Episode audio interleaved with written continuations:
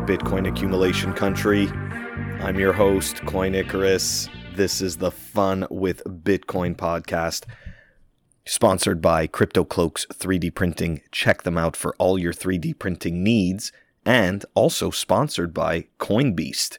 Book a one on one video call with a Bitcoin pro and take your Bitcoin knowledge game to the next level. All right sat down for a second edition of talking with Frito 2X. So we, you know, we talked about uh, a lot of, you know, kind of the, uh, you know, Bitcoin and medicine in our first chat, but there were some other things, you know, there were some other concepts that he wanted to go through, not just about medicine or the vaccine, but also inflation. So we dug into that really nicely in this episode. Anyways, without further ado, here is my chat with Frito 2X. All right, everyone. It's the Fun with Bitcoin podcast. I'm your host, Coin Icarus. Joining me is return offender, fellow Bitcoin pleb at Frito 2X. Frito, thank you very much for joining me again on my podcast, man. Hey, what's up, Phil? I just wanted to come on like that BitConnect guy and do the wassa wassa thing. But after I, I, heard you and Pirate talk about all the dark shit that surrounded that, so I'm scared to do that now. Um, and I was really excited to talk to you about 60K because when we set this up, it was above 60K.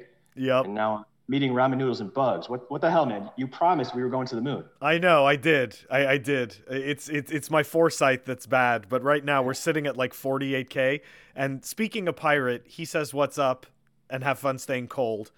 yeah, that that, that's a low blow. That's a low blow. I know. I, I figured because he, he knows he knows that we're freezing our asses off. I I've sent him pics while while he's you know he he's seen and he knows. but but I appreciate you asking me to come on again as as a Bitcoiner. It's kind of like being asked to come back on Oprah. Um, and I enjoyed your last interview with Bitcoin Motorist. his his rabbit hole story story was pretty wild. He, he wasn't interested in Bitcoin until he got hit in the head really hard, right? Yep. And and not only that, but orange pilled by the YouTube algo. Yeah, like, that's that's right. That was that was pretty weird too, because normally they'd be steering you the other way. But but maybe getting clubbed in the head during lockdowns will do the trick for everybody else. yeah, we're eh, that that's a very good point, actually. Yeah, I, I, wanted to ask if if Real Vision's crypto gathering asked you guys to come on and be speakers. No, no, we're we're we're not we're not big enough for that. I, I, I know that that you know I appreciate that that you you know you call me you know call this show equivalent to Oprah, but you know, uh, there's as you know, way bigger platforms out there. So well, it's, it's, it's my Oprah, but and, but that Raoul Pal, Pal, his like superpower, he can like understand and not understand sound money at the same time. He's he's just a dirty, dirty scammer. He kind of freaks me out. He he really does. And the reason why he freaks me out is because they they have a lot of followers, and the problem is is that look at the end of the day, right? Um, you know, regardless of who you are, people people want easy money. You know, they they do, and and when you you know you listen to guys like Raoul Pal, they they make it seem like it's it's so easy, and you just you know listen to his bullshit. You know, right. pay him pay him his subscription, and, and he'll tell you what to get. And it, it's really just not the way it works. It's disappointing when, when good people go on these platforms because they're essentially endorsing the platforms. And, and some influencers are worse than others, but but crony Bitcoinism is a spectrum disorder, and I'll still listen to a lot of them, but they lose a couple points in my book. Interesting. What what did you call it? Crony Bitcoinism. It, all right, let's let's dive into that. What's what's crony Bitcoinism?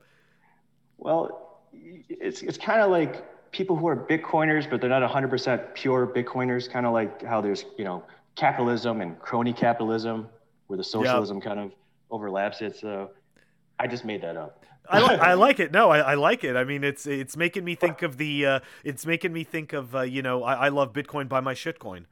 Well, how can you be you like know? a pure Bitcoiner who, who just waxes poetic about Bitcoin, and then you're you're on stage um, at a at a event hosted by a company like Real Vision that that is called crypto gathering? Like, how how do you even allow for that to happen? I find that strange. I, I really I, I really hate the um the the mixing of the term crypto with Bitcoin. I actually saw something. There was something I tweeted on today. Um, I think it was Bloomberg uh, crypto, and and and that's a, you know like that like they were talking about like being a crypto investor, and I'm like, there, there's no such thing as a crypto investor. Like you, you're yeah. either you're, you're either a you know you're either a you know like a, a shitcoin speculator or you're you're a Bitcoiner. I, I really don't you know and, I get it. I know there's some people that you know trade shitcoins and for ultimately more Bitcoin. I obviously don't prescribe to that. I, I, don't think that that's okay because it pushes it pushes the narrative of shitcoining and it validates it by pumping money into their into their system. Um, but yeah, you know, like that's I guess that that's where some of us draw the line. Right. I, I don't think you can be an investor when you're buying things that actually have like no actual use case. Like the, the thing has to have a use case to say you're investing in whatever you know that, that thing is supposed to do.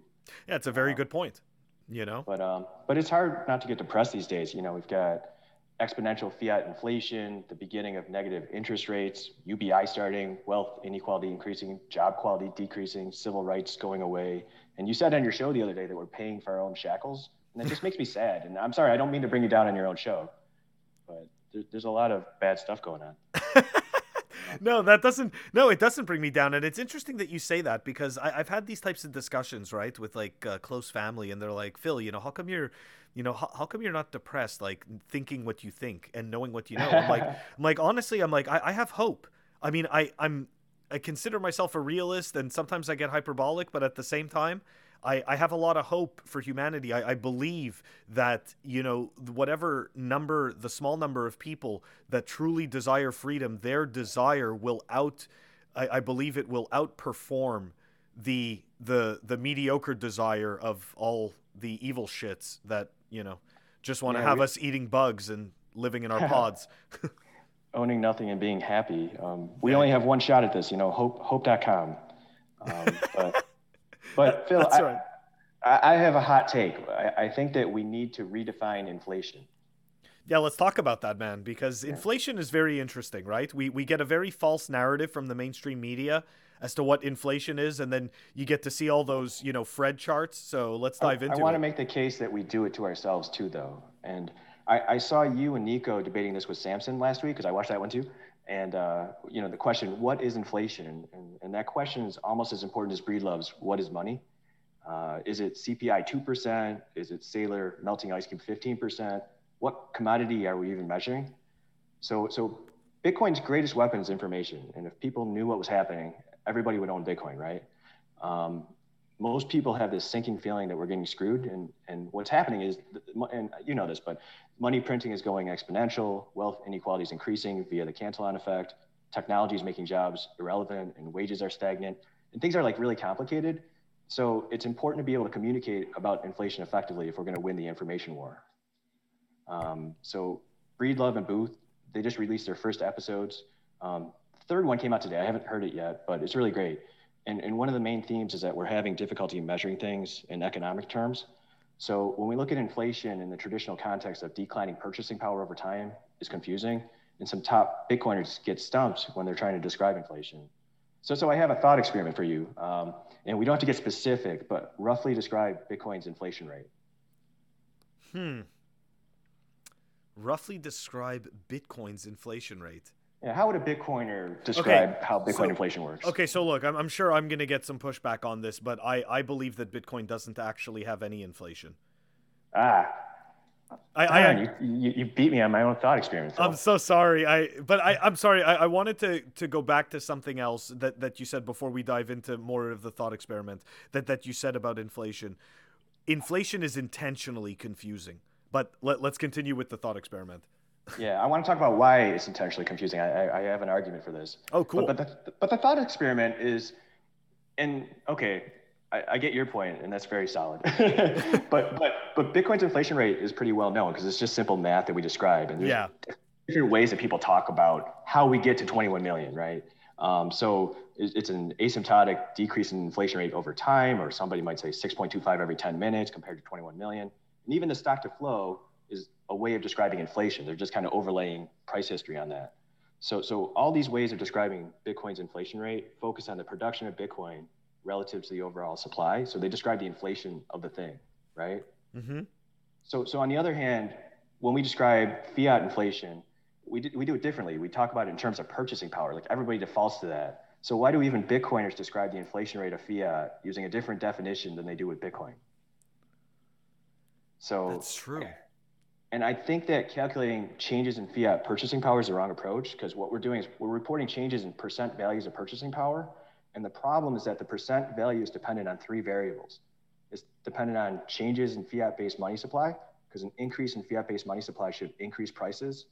And it's dependent on technological advancement, allowing for increasing efficiencies of producing goods and services. And perpetual increased technological deflation should drive prices down exponentially. So these two opposing forces affect purchasing power. And then it gets more confusing because it's uh-huh. dependent on a third variable, whatever commodity you pick to measure inflation with. So the problem is calculating percent change in purchasing power is once you obtain that number, you can't be sure how much the value is weighted towards any one of the three variables. So it's not an independent variable and it's of limited utility the way that we're doing it okay, I don't know if this adds to the conversation or just introduces confusion, but from what you just said, it got me thinking, right? So uh-huh. because because technology is, you know, we're supposed to get this um, kind of like the way that I see it. Um, I, I don't know if uh, technology isn't necessarily supposed to be inflationary. I, I don't think, and, and I think that we're supposed to get a uh, a better quality of, I guess, commodities or I mean like you know the items that we buy and stuff like that like I believe that they should be higher quality so I, I think that right. we're we're higher quality cheaper but but I'm making the argument that the way that we define inflation is is hiding what's really going on about why we're not getting higher quality cheaper Oh yeah, absolutely. That that's oh. exactly right. But I, I, I was gonna say like I think that that's part of it is that we're we're having these advances in technology, but the thing is is that our our money is so garbage that all we're doing is using that technology to make um uh, uh, uh what's that uh like kind of like these items that have a built-in end of life right? That's shorter and shorter and shorter. Short, term thinking yeah. incentivized by garbage money. Um, but so i heard parker lewis say that price signal is really important to communicate information so we have an efficient economy and inflation is used to calculate prices. So we need accurate inflation calculation to determine how to price things like goods or our own time. So we traditionally calculate inflation using purchasing power, of which pricing itself is directly proportional. So how are we supposed to calculate price efficiently when the inflation information used to calculate the price is calculated from the price? So we're just going around in a circle, and our current definition of inflation is confusing essential price signal. Oh, um, yeah, no, that that's a very good point. But and we're also, I mean, I think we're obviously also being impacted by the fact that you know the money is constantly being, uh, you know, being printed. So this is also uh, right. affecting our purchasing power.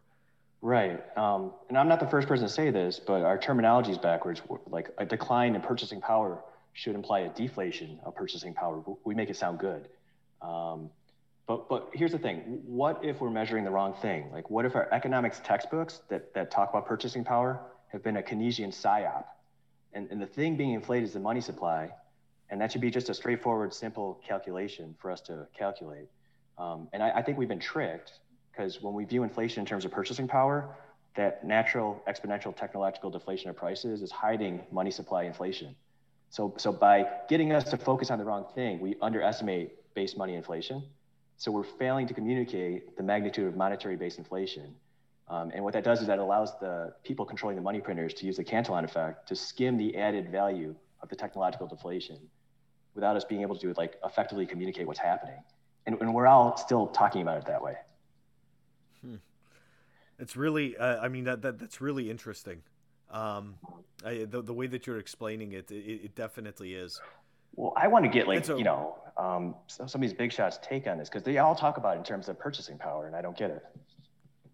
I, I think that that's, but I, I think that that's like what you said, right? It's a it's a Keynesian psyop. Like we just, you know, we just accept it, and yeah. and, and it's true, and it's true, right? Like I, I kind of always wondered, like you know why you know why is the the rate why is this so confusing and it's confusing intentionally i think because it really makes no sense yeah. So like when you talk to a guy like Samson, who's super smart, you know, you guys have this conversation. What's inflation? You all kind of like, well, maybe it's this or maybe it's this, and then it's kind of you know goes away. but, but like, it, it, should be very simple, right? Inflation is like how much money did you make in some period of time over you know what the the stock you know to money was. Um, But we complain about fiat being like a poor measuring stick for value, but our inflation measuring stick is broken. So, because if we keep viewing inflation in terms of purchasing power, because of that technological deflation, the goalpost keeps moving. So it'd be a lot easier if we had the simple concrete value so we can communicate more effectively. But I think I, I, think to your point though, we're even more skewed than we believe because we are not actually um, like we aren't actually experiencing the full benefits of the technological deflation. Right? The technological deflation that we should be having isn't occurring right. because the crap that we're making with it doesn't actually last, which forces us to stay on the wheel to continue uh, you know, to essentially to continue earning so that we can mm-hmm. continue to consume items that we've already consumed. Well, so because I, I our economy is completely inefficient, we're inefficient at solving problems. But at the same time, there still is uh, exponential technology going on that is providing value to somebody. But I think they're stealing it and hiding it with in ways like this. Yeah, I, I, definitely think like look, I definitely think that these things are not coming to to the public, right?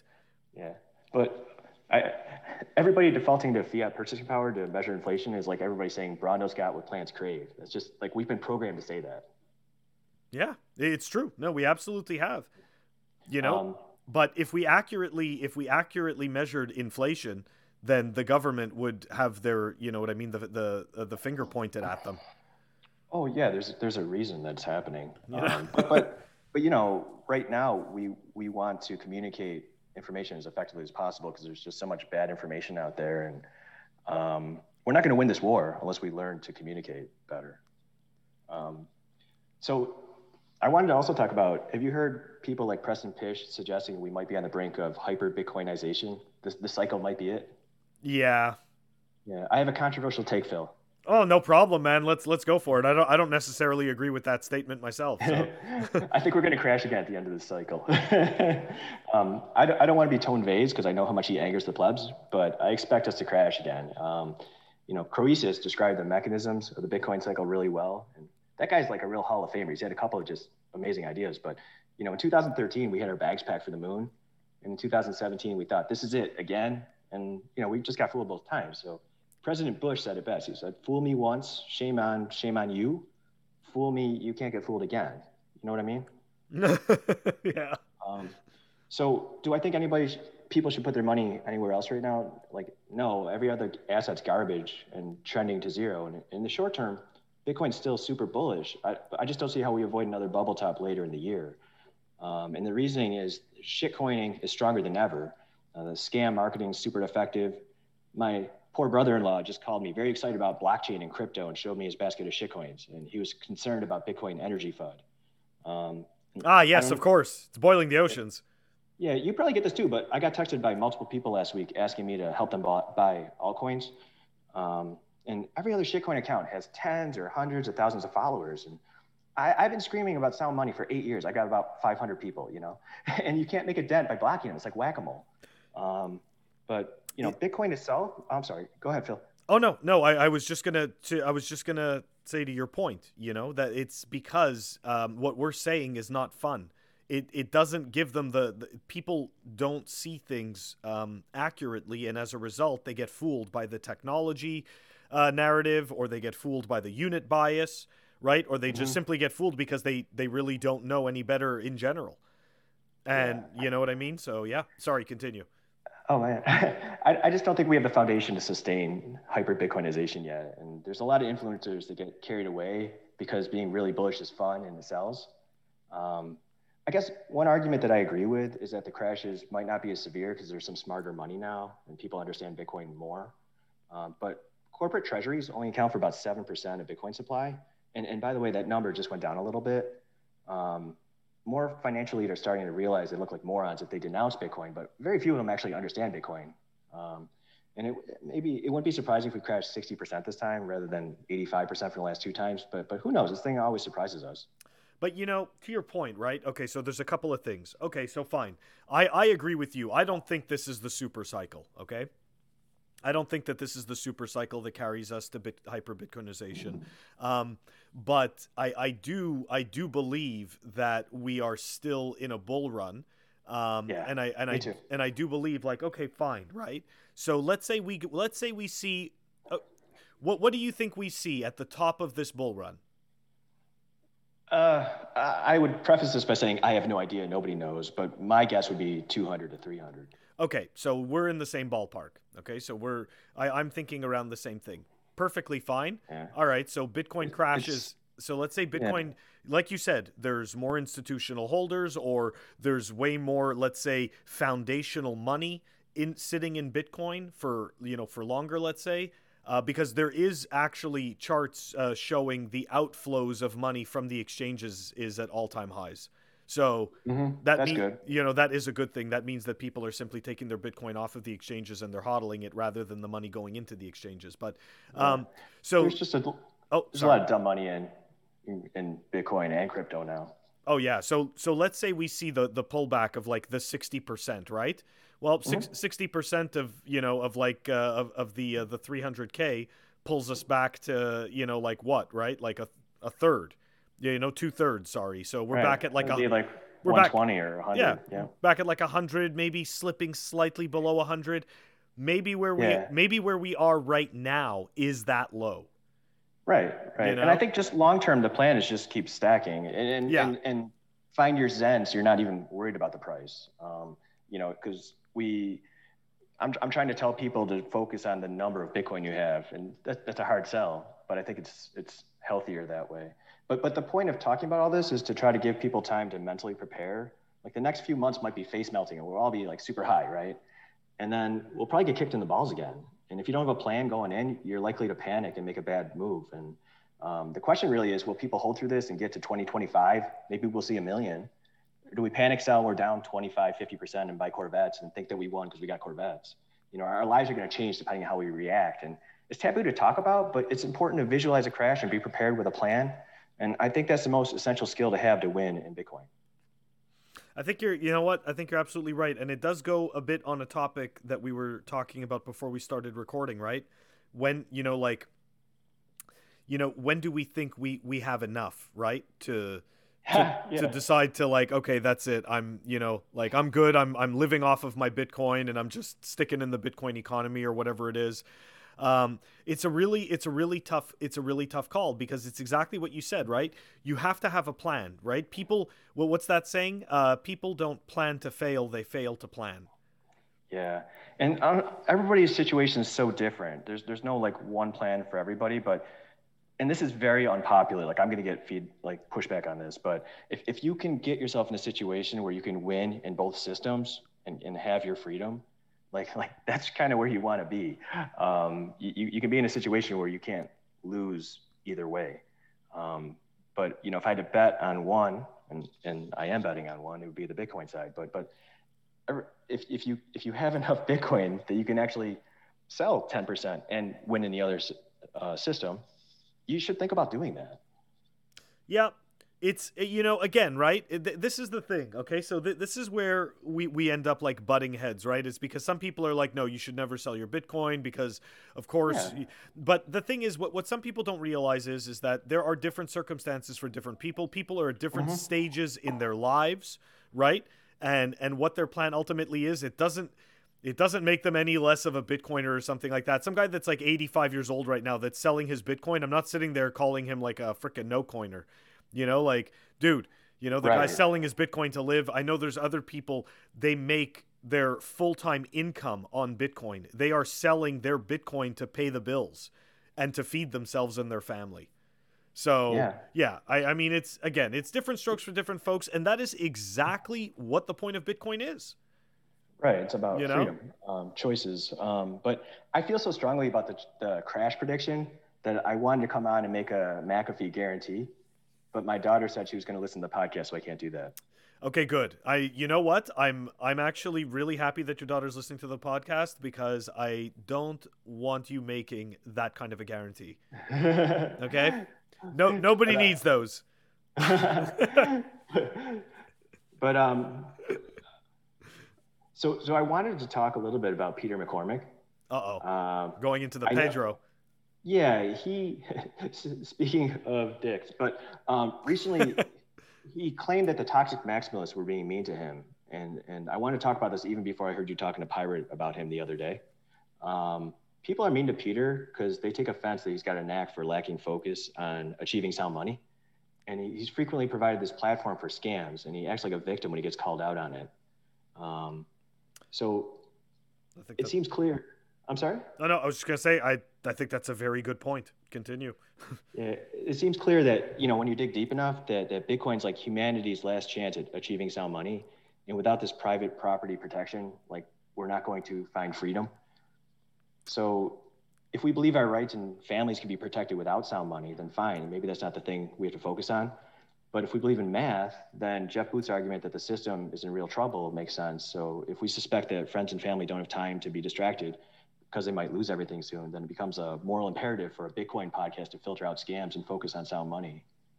Absolutely. Eh, you know, 100%. And it's, you know, it's kind of, um, I think it's, I, I, think it's unfortunate, but it's also interesting that, um, you know, nobody, you know, all of the, uh, the, the sponsors don't really care that, you know, people, you know, plebs see him as, you know, uh, disingenuous, right? Yeah. If you've got uh, a, large uh, market of people, uh, a large following that that maybe isn't the toxic pleb type, and they're bringing in money, then and there's nine of them to one maximalist or, or toxic pleb, then they're probably going to focus on those nine people. Um, so unfortunately, that, that's where we are with people like him. But but on a personal level, like my, my savings were attacked in 2017 and continue to be attacked. We, have been through a lot of stuff: SegWit2x, BCH, BSV, Coinbase pushing Ethereum, Brian Kelly pushing Ripple, Elon pushing Dogecoin, and, and my life, energy, and time have been attacked. So my, my kids' freedom has been attacked. So influencers like McCormack, who open the door to scams, in my opinion, are the, the biggest part of the problem. Um, oh yeah, it's you know, and and and I I know that people sit there and say, oh yeah, you know, it, it I wouldn't be in Bitcoin if, if it wasn't for him. You know, don't get me wrong, but like everybody finds Bitcoin when they're supposed to. So if it wasn't if it wasn't him, it was something else. It was somebody else. It was somewhere else. And yeah. you know, you don't need you don't need to get you don't need to get sold uh, a shitty product in order to be um, told proper Bitcoin information, or in some cases, just Bitcoin information. It doesn't. It's not even proper. Right. I mean, in general, anybody who complains about maximalists being too toxic or trying to shill something, uh, Lopp complained when he got called out on Grin. Nobody remembers this or talks about it. It was, it was very brief. Um, Fenton complained we got called out on Raven, and Hoffman complained we got called out on Brodium. And Andreas complained we got called out writing a book about Ethereum, for God's sake. And we know he needed the money because he somehow had no money and needed a bailout during the 2017 bull run. How, how do you have no money during the bull run? Um, so you know, it's uh, there, there's a there's a long list of of uh, big, uh, what we call it crony Bitcoinism going on. I, I think you bring up a, a, good point with that. You know that that is really strange. There's like a lot of these like really big influencers that you know don't seem to really um, actually you know walk the you know walk the walk. They don't really. They're not. They're not re- really hodlers. You know to to the to the fullest sense. And you know it's it's just kind of sad. Like trust me, man Jameson Lopp with Grin, that that was, you know, obviously that was horribly pitiful. And then INX token or whatever that crap was, that was also garbage. Well, the um, Grin thing was supposed to be just like an interesting project. When, when you looked on the website, it was competing for, to be better money. Um, and a, a lot of these scammers found sympathy on Peter's podcast, and I just was not okay with it. Yeah, exactly. It's and that's you know that that's kind of the issue, right? Because what happens is, and and this is what people don't understand is that, sure, it may seem harmless to have the I love Bitcoin by these shitcoin people on, but what's happening is is that it's creating a mental link between these you know scammy products and Bitcoin, and then you start to think, oh, they're all the same, they're all the same type of thing, right. and it's not. Well- when you delay the progress of sound money, there, there's a lot of damage that comes along with that. Um, so, Phil, do we have time to talk about some of this vaccine slash vaccine passport stuff? Oh yeah, absolutely, man. Okay, uh, this is something I really want to come on and talk about. Um, and it, let's let's dive into it because I'm sure it's okay. a touchy topic for a lot of people. Yeah, that makes it more fun though, right? Right. um, So, so I'm disappointed in how a lot of Bitcoiners are handling vaccine choice, and, and I wanted to go over some basic issues if that was okay. Um, th- there's valid reasons that people could consider getting the vaccine, and, and valid reasons why people might avoid a vaccine. And, and, vaccines may or may not be in your best interest depending on your situation. Um, and, and I want to make a point that if I misspeak during the argument, it's, it's important to acknowledge there's like no single COVID vaccine. There's many different formulations of COVID vaccines. Um, they all kind of get lumped together. Um, but th- there's a group of people saying, I'm never taking a COVID vaccine no matter what. And, and there's another group of people saying, if you don't take a COVID vaccine, you're putting me in danger. So you have to take the vaccine. And, and both groups usually don't back up their stances with logical arguments. Um, True. And I, I understand the impulse to just say no. We've been involuntarily injected with so many bad things. Our, our money's bad, our jobs are worse, our information's bad. And I just think that the imagery of having to comply with another injection creates red flags. And I get that. Um, but historically, even though vaccines can sometimes cause bad side effects, the, the benefit of vaccines has greatly outweighed the risk. And we don't see a lot of measles or polio. And, and there's all kinds of vaccines that have prevented a lot of diseases. Um, and, and COVID is bad. Um, exactly how bad is debatable, but it's bad and, and most of us know people who died of COVID, allegedly, or know people who died, know people know people who died of COVID. Um, and, and COVID vaccine related deaths are very rare compared to COVID related deaths. And our information really stinks. Um, if you Google COVID vaccine deaths, you get deaths after COVID vaccine rather than like a more clear number for deaths directly due to COVID vaccine. So if millions of people get a vaccine, there's going to be some deaths after getting the vaccine. Uh, but the actual known uh, deaths to be uh, known to be caused by COVID vaccines are extremely rare. Um, did you hear Dr. Bitcoin MD talking on Prince's podcast? I did not. Oh, he was he was talking about something that's kind of well known, but he was talking about how it's known that hospitals receive more money for death by COVID than death by other causes. I had so, heard that as well. Yeah, so there's like this financial incentive to label death by COVID, but if you dig into that, like that might not even be like a, a attempt to increase COVID death rates. It actually costs more money to treat patients in isolation rooms. Um, and we have to consider that doctors are working in a hospital system that might close or fire them if the margins aren't good enough. So, of course, labeling is weighted towards that which is more profitable. So, for example, like let's say a patient comes in with a COVID infection and they have a history of congestive heart failure and emphysema, and the COVID exacerbated the heart failure, which then caused the patient's lungs to fill up with fluid, and, and the patient dies of respiratory failure. Like, what do you label that? Um, is the doctor going to just pick one, or, or since it's fuzzy, does it pick COVID because that's in his best interest? Um, like the most honest thing to do would be for him to sit down and write two pages dissecting the different contributing factors and assign percentages to each thing. But he doesn't have time for that. He just has to put a label on it so he can move on. Um, he doesn't really care what they call it. So you might as well just put the diagnosis that's best for the hospital. So I could see how that would affect the numbers a little bit. Um, but I get that people are skeptical of the numbers, but even if the COVID fatality numbers are 50% off of the reported more than 3 million deaths due to COVID, it's clear that magnitudes more people die of COVID than of COVID vaccines and I'll, I'll even qualify that by saying so far. Um, in the US, the last time I checked, there was one reported death considered to be due to a COVID vaccine. And there's a handful of life threatening blood clots in people's brains, which is bad, but, but these rates uh, were less than one in a million for the Johnson & Johnson vaccine only. Um, and I don't want to discount those serious potential side effects, but Bitcoiners are usually all about the math. I um I actually and again I, I don't know if this is just like conspiracy type stuff, but I, I had read I had read essentially that it, it you know the whole thing with um the um the dramatizing the Johnson and Johnson vaccine has to do much more with corporate politics than anything else. Maybe. I don't know. But I, I don't know that. You know, I'm just yeah. saying that's one of the things that one of the angles that I heard. Yeah. Um, but I, have talked to a lot of people that told me that the symptoms of COVID infection were really terrible. And I've talked to a lot of people who had mild symptoms or even no symptoms. So a lot of the confusion, I think, um, is coming from the fact that COVID doesn't necessarily affect everybody the same way. So there's a lot of people saying, "Oh, it's nothing," and a lot of people saying, "Oh, it's terrible," and nobody seems to agree on this. But it's just it's different for different people. Um, so so I wanted to go through some common arguments that are circulating on on Twitter. I think some are more valid than others. Um, cool. Let's do it. so, so one big misconception um, is that the public thinks that messenger RNA vaccines in, in, America, that'd be the Pfizer and Moderna, were like develop, developed overnight. But there's papers going back to the 90s about using lipid encapsulated messenger RNA to make proteins that cause an immune response. So most of the work done to develop these vaccines was done pre-COVID. So it's not like scientists are just totally winging it with that. Um, and, and with these messenger RNA vaccines, the short-term safety profile is actually really good. Um, there seems to be more emerging safety questions regarding the non-messenger RNA vaccines than there are for the messenger RNA vaccines. Um, I guess if somebody said there's no medium to long-term safety data and there's no medium to long-term uh, efficacy data, and therefore that's a non-starter for me, so I'm out. I would buy that as a legitimate argument. Um, mathematically, for most adults, the benefit of a COVID vaccine outweighs the risk, but I, I do think that that argument's valid. I, I don't think I could argue with that. Hmm. Um, if somebody said, I'm young and healthy, and my loved ones are also reasonably healthy, so the benefit is not worth the risk to me, I think that's fair too.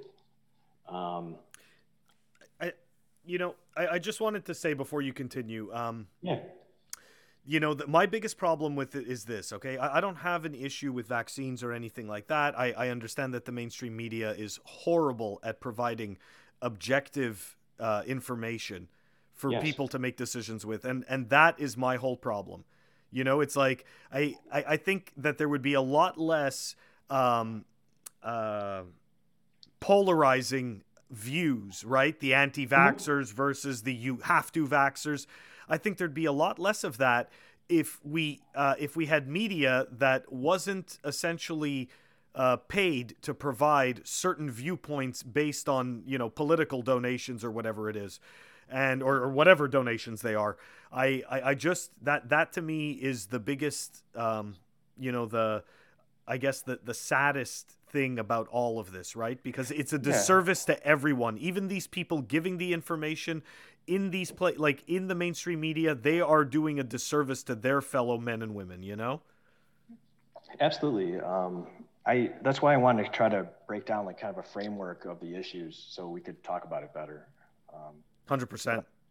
But you know, if somebody said like I'm not comfortable with the vaccine not being FDA approved, like that sounds valid. But I'd point out there's a lot of situations where the FDA approves a lousy drug or doesn't approve a good drug. So maybe FDA approval is not all that important. And for the conspiracy theorists, if, if the COVID vaccine was a government conspiracy, wouldn't the FDA approve the vaccines then? Um, That's true. And so, and another issue is uh, if somebody said, I'm not comfortable with drug companies receiving immunity from liability, I, I think that's reasonable. Uh, but they're presumably immune from liability because the vaccines were rushed. So that just gets back to the main concern of limited efficacy and safety data. Um, and honestly, as a patient, like whether I can sue the pharmaceutical company doesn't play much into my decisions because I don't assume the system's gonna be fair to me if something bad happens. Uh, your, your doctor's always writing in the chart that he told you something horrible could happen anyhow. um, so um, that's true. One issue that I do, uh, I am concerned about is I think forcing children to get a vaccine with unestablished medium long-term profiles to mainly protect the sick and the elderly is bad because because they can get vaccines and wear masks if they choose to. Um, I, I'd be more comfortable with kids considering getting the vaccine if we knew more about the vaccine over a longer period of time. Um, and Another thing to consider that isn't really talked about is mandatory vaccinations are not a new concept.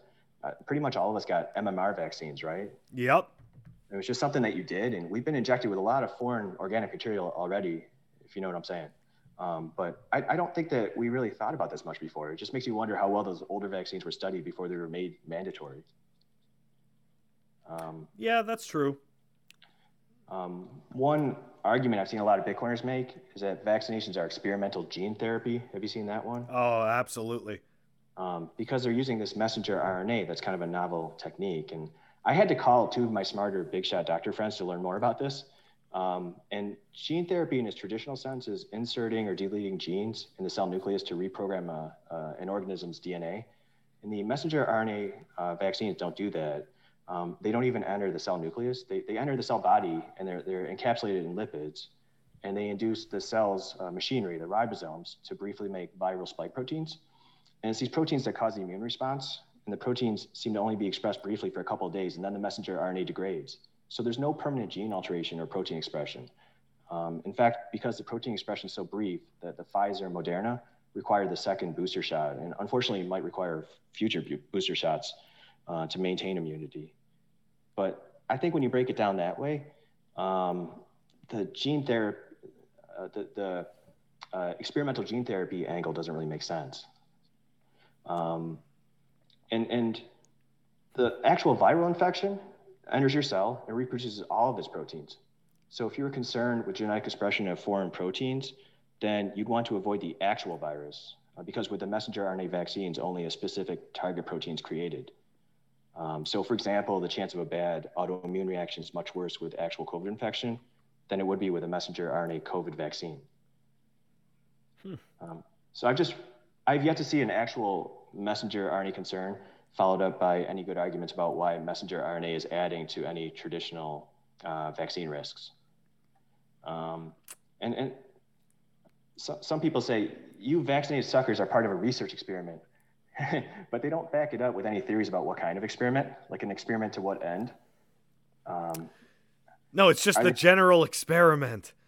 Yeah. So are they trying to mutate people in other species, or do they want to just control your bodies? And I know a lot of people out there are, are like nodding right now, but but seriously, what is the end game? Like that seems like a silly argument. Do you think maybe we become the X Men?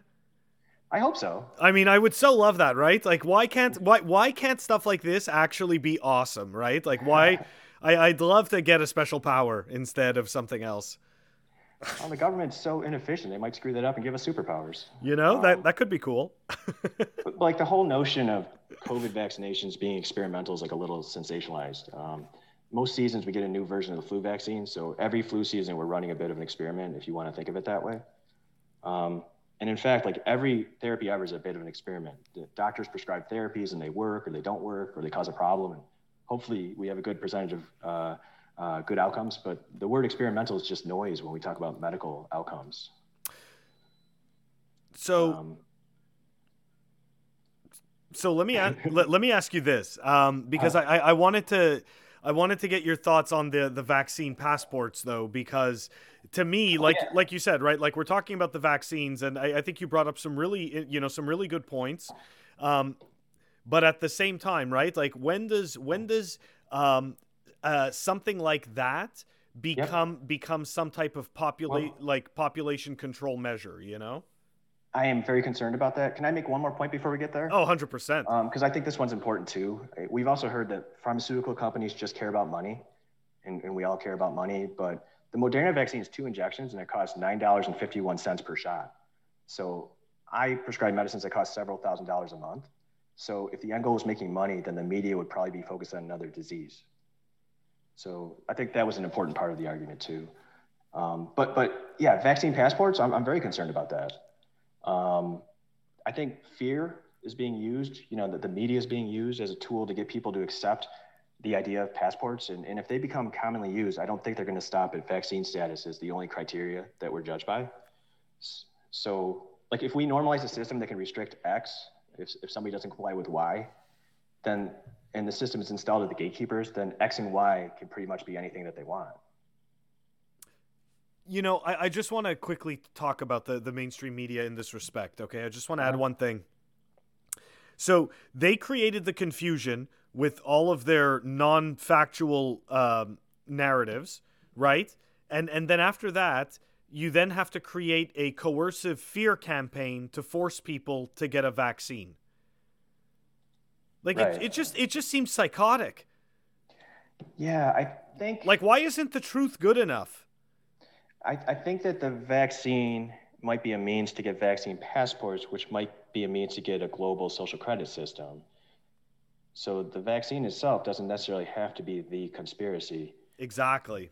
So it doesn't. I, that's the interest. Like it, what I'm talking about is it doesn't make any sense for there to be a conspiracy to give you a vaccine that like doesn't work or, or hurts you. Like that what makes sense is the control that could be gained by a system where the vaccine was the entry point of that system. It, yes, and and that's exactly kind of it, right? Like, so there's going to be people that'll sit there and say, "Well, you know, I had to provide vaccination records before I sent my children to elementary school." that may be true, and there's nothing wrong with that. Um, I, am sure that I, I'm sure my parents provided vaccination records before I went to uh, to elementary school. Um, right. But the difference becomes the thing is when does too much become too much, right? So what happens when you have to start presenting vaccination records to go to a grocery store, to go to the movies, to get on an airplane? I've never had to yeah. provide vaccination records to get onto an airplane. I understand if you're entering another a foreign country and you have to show certain vaccination records. There's nothing, right. you, you, know, like I, I'm, you know, so that's I get that. When we were going to school and, and we had to give our vaccination records, I don't think that at the time they were even thinking of a system of control. But I think that times have gotten um, to the point where increasing control is is is becoming more necessary in our rulers' eyes. um, I agree. But but like it might it might start with being unable to fly or cross borders, like if you don't get the vaccine. But after these systems are in place, you know, like you said, the airport, the grocery store, maybe maybe you can't vote or receive UBI if your app says you were caught protesting or, or buying a 3D printer or, or if you're a guest on the Fun with Bitcoin podcast because you're associated with that scoundrel Phil, you know, there's no limit to where they could take a system like that once we normalize it. No, exactly, right? That's exactly it. It's like when does it stop? Yeah, so so as fiat currency collapses, there's going to be increasing attempts to maintain control over desperate people. So people supporting vaccine passports are hurting civil rights, and so we should really try to boycott any goods or services requiring vaccine passports. That's totally different than vaccines. I totally agree, 100%. I, I want nothing to do with vaccine passports. Um, but I'm not an anti vaxxer in any way, shape, or form. Oh, yeah. I mean, I think most of us are kind of neutral. Um, but, but Exactly. another issue with vaccine passports is even if they limit the scope of civil rights restrictions of vaccine status, like what about the many millions of people that already had COVID? Like most of them presumably are already immune to COVID. So should they have their rights taken away if they don't get the vaccine? Right? Um, but and, yeah. and should they and should they have to show documentation that they already had COVID uh, before they can go into a you know before they could take a, a plane or something yeah, like that? Like we just don't want to normalize that system. Exactly. Um, but, but, I think quote anti-vax people like have a right to be upset if vaccinated people supported passports or use businesses and services that require passports. Um, like another related topic is lockdowns, which which aren't right, but like regardless of um, regardless of that, like vaccines should stop, should help end lockdowns.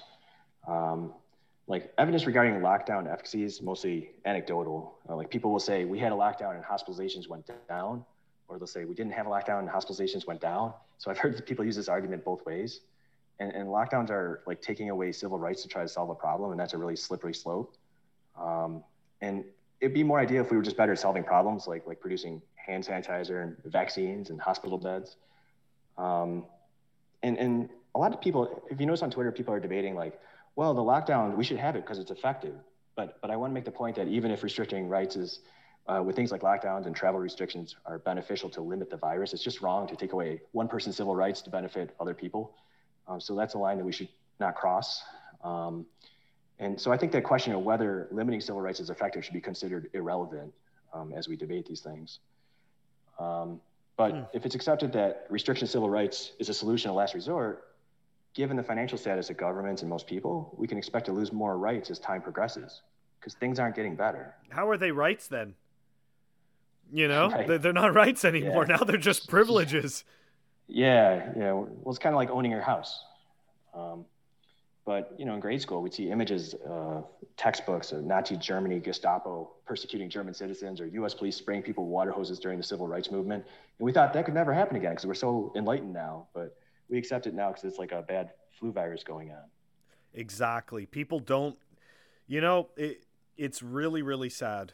And um, I, I personally, I, would like to say that it gets better from here um, but I think unfortunately it gets worse before it gets better. Yeah, yeah. But but that all being said, like I see this sentiment on Twitter that that Bitcoiners who have been vaccinated are brainwashed and they're not real Bitcoiners anymore. And and that's I saw that. unfair. and it fabricates division for no good reason. It's like people are angry and striking out, but they're poorly informed about why they're mad. So they're acting like traditional voters. Um, Agreed being pro having the choice to take a vaccine with maybe fuzzy efficacy and fuzzy safety data is much different than being pro restriction of rights if people don't comply. And that's really the, the part that we should all be focusing on. Yeah. Um, so I personally think that the vaccine itself is probably well intentioned, but our rulers are trying to seize the opportunity to increase control because they always do that. Um, that's right. There's there's this campaign to create fear because scared people are more willing to give their rights away. So implementing a vaccine passport system could be a great means of control, and I think that makes sense. So there doesn't necessarily have to be a conspiracy regarding the vaccine itself. Um, and if you're a little paranoid like me and you're concerned about vaccine status opening the door to vaccine passports and vaccine passports opening the door to implementing global social credit system, then wouldn't it be easier to implement these systems if the vaccine actually works and didn't harm people too much? Like if you did believe in vaccine passports being a threat, it makes no sense for the strategy to be using a non-effective, harmful vaccine. Hmm. Um, so, um, so I think that getting a COVID vaccine might be a good idea depending on your situation. In, in my non-biased opinion, um, you know, not everybody who got vaccinated is a brainwashed moron. Like I got vaccinated in the setting that my wife and I are both physicians working in hospitals that treat COVID patients, and we're both high risk, and we're exposed to each other, which makes us double high risk. So like that alone makes me want to tell like basement laptop warriors to fuck off for criticizing people just because they took the vaccine. But in addition to that, we both have senior citizen parents, and we made the choice to accept risk to hopefully protect them. And we have senior patients, and we made the choice to accept risk to hopefully protect them. And, and another part of the decision making that wasn't considered enough is, is like the timeline. Like frontline people got the vaccine way back in December and January. We just had less information back then. So somebody who got the vaccine early was making a decision in a different setting than somebody who may or may not get the vaccine now. Frito, um, Frito, now I don't know that it's you anymore. You could be somebody else. Yeah. You could be, it, it, makes you into an Agent Smith. That's right. I, I mutated. right. Um, no, I, went, I, I'm just kidding. Yeah, I went. Uh, oh gosh, who was who was the latest guy to turn to flip and turn scammer? I guess maybe Raoul. Raoul's always been a scammer, but he's just been but he's just been more vocal lately about the scamming. Right. Maybe Roger Ver got the COVID vaccine in, in 13. Um, but but like the decision to vaccinate or not like depends on your personal situation. There's a lack of information and like you said, a lot of misinformation. So there's no absolute right or wrong answer, but we should just respect each other's personal health decisions. Um, I like that. That's true. And you know, I think I think for Bitcoiners to be on the same page, like what we have now can't be the new normal. We, we can't keep having lockdowns and mandated mask wearing in public and businesses being shut down. And uh, you probably see it too, but a lot of people are unraveling. There's, there's a lot of mental health damage happening. 100%. Um, it, and it's, it's getting worse. Yeah. People are afraid to leave their houses and like non-trivial numbers of people are dying because they're too scared to go out and get routine medical care. Um, and, and grandmothers shouldn't be wearing three masks or saran wrap bodysuits every time they see their grandkids. And our kids are going to be scarred from this. Oh yeah, um, no, this is this is horrible. I can't even imagine what this is going to do to these poor kids that are growing up in this. I could never imagine. I, I saw kids running around uh, at a playground wearing masks, and I'm like, what the fuck kind of life is that for a kid? Like, I, I mean, I get it. It's great they're with their friends, but it's horrible. Like, I, for me, it's like, I, you know, you didn't realize, we didn't realize how free we were till I saw them in, in, in cages. You know what I mean, so to speak? Yeah, yeah. I tell my daughter, like, I don't want you to think that everybody acting scared and angry is normal. Um, people are just losing their minds. But, but I think it would be more constructive if instead of saying, if you got the vaccine, then you suck, like, certain people should say, like, I don't want to get the vaccine, but look, if you're really concerned about COVID, you had your chance to get the vaccine. So, so now we need to end lockdowns and mandatory mask wearing, and we need to let all businesses open up fully. And I think with this more rational mindset, like Bitcoiners could mostly be on the same page. Um, yep. And like, regardless of vaccine status, like we should resist downloading an app, trading personal health information and God knows what else in return for human rights. Like we really don't need to go to that football game or that restaurant or travel to that state that requires that. Um, but, but I hope that this discussion helps to stop pointless Bitcoiner division. I, re- I, appreciate you letting me come on and, and discuss these issues. Uh, Dude, it's it's my pleasure, and I honestly, you know, um, I, I look forward to us doing this again. Oh, I'd love it. I'd you love know, it. it's and, great. Yeah, thank you for being a friend and your, your dedication to Bitcoin and, and tolerating me once again. Oh, please, please, man, you're you're awesome. You know, you're one of the you're, one of the first people I started uh, talking with uh, on on Twitter, on Bitcoin Twitter, and uh, you know, we become good friends, man. So I appreciate it. Oh yeah, I love keeping in touch with you. Um, so, um, yeah, I, do you have any questions about any of this stuff? No, I don't actually have any questions. I, I just wanted to, you know, for me, it's just about going through the, you know, going through the journey. You know, it's like whether or not I, um, I shouldn't say that I agree or disagree because I, I don't really sure. have enough frame of reference or information that I truly um, have conviction in to, yeah. to say otherwise. Um, I wish I did because then that would mean that there would be that type of information available, um, which I don't believe there is. Um, so, but I think in general, like, you know, you know uh, people, uh, Bitcoiners should be uh, able to speak with each other without getting all emotional about the issues. And I hope we can kind of just take it down, like whether you agree with what I said or not, whatever. But we should just be able to take it down to a, a rational level and discuss issues.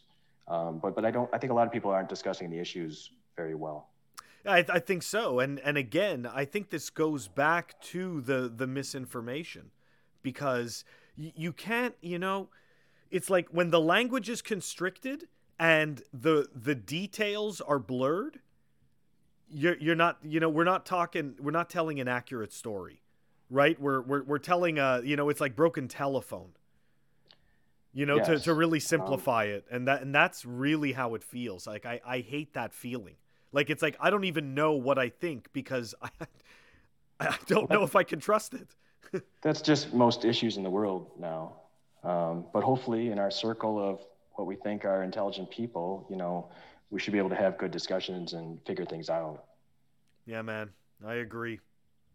Anyways, dude, this was a great, great rip, and uh, thank you so much for joining me on my show.